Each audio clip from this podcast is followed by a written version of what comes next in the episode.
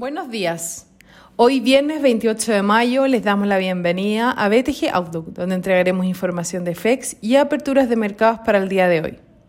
El tipo de cambio abre en 727,5 al alza con respecto al cierre de ayer ante la caída del cobre.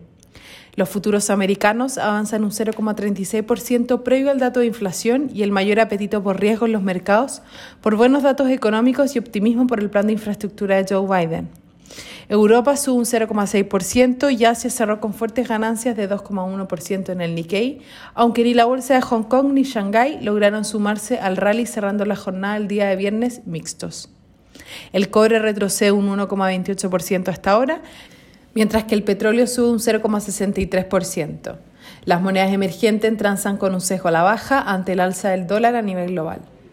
El Eurostock 600 llega a máximos históricos, impulsado por las expectativas de que el Banco Central Europeo no pondrá freno a la compra de bonos el próximo mes y mantendrá los estímulos monetarios para apoyar la recuperación económica.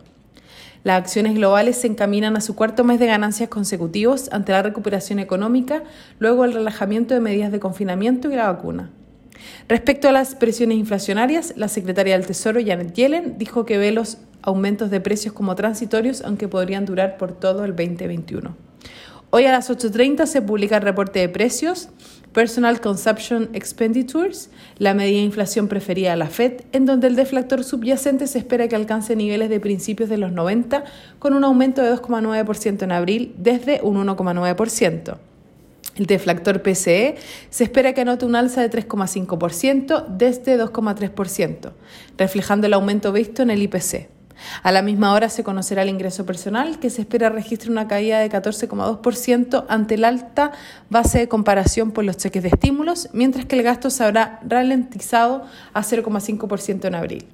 En la zona euro, la confianza económica anotó un repunte durante el mes de mayo. El tipo de cambio abre en 727,5, pero rápidamente se ajusta a los niveles de cierre de ayer, transados en 726 a esta hora. La jornada estará marcada por el dato de inflación y la lectura que se pueda desprender respecto a eventuales retiros de estímulos ante presiones inflacionarias. Técnicamente tendremos un soporte en 725 y luego 722, mientras que al alza la resistencia estará en 730. Muchas gracias por habernos escuchado el día de hoy. Los esperamos el lunes en una próxima edición.